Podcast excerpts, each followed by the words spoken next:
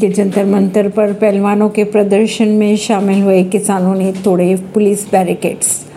दिल्ली के जंतर मंतर पर पहलवानों के प्रदर्शन में शामिल हुए किसानों ने सोमवार को पुलिस द्वारा लगाए गए बैरिकेड्स तोड़ दिए, जिसका वीडियो आया है। सामने इस दौरान किसानों ने नारेबाजी भी की।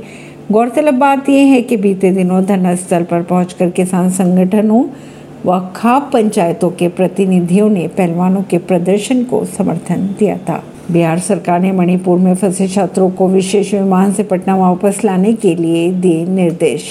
मुख्यमंत्री कार्यालय के अनुसार दिल्ली में बिहार के आवास आयुक्त मणिपुर में रह रहे राज्य के छात्रों के संपर्क में है। खबर ये भी है कि अब तक महाराष्ट्र, यूपी व राजस्थान सरकार ने भी छात्रों को वापस लाने के निर्देश दिए।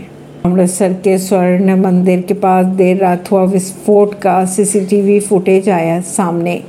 पंजाब के अमृतसर स्थित स्वर्ण मंदिर के पास हेरिटेज स्ट्रीट पर शनिवार रात हुए विस्फोट का सीसीटीवी फुटेज सामने आया है।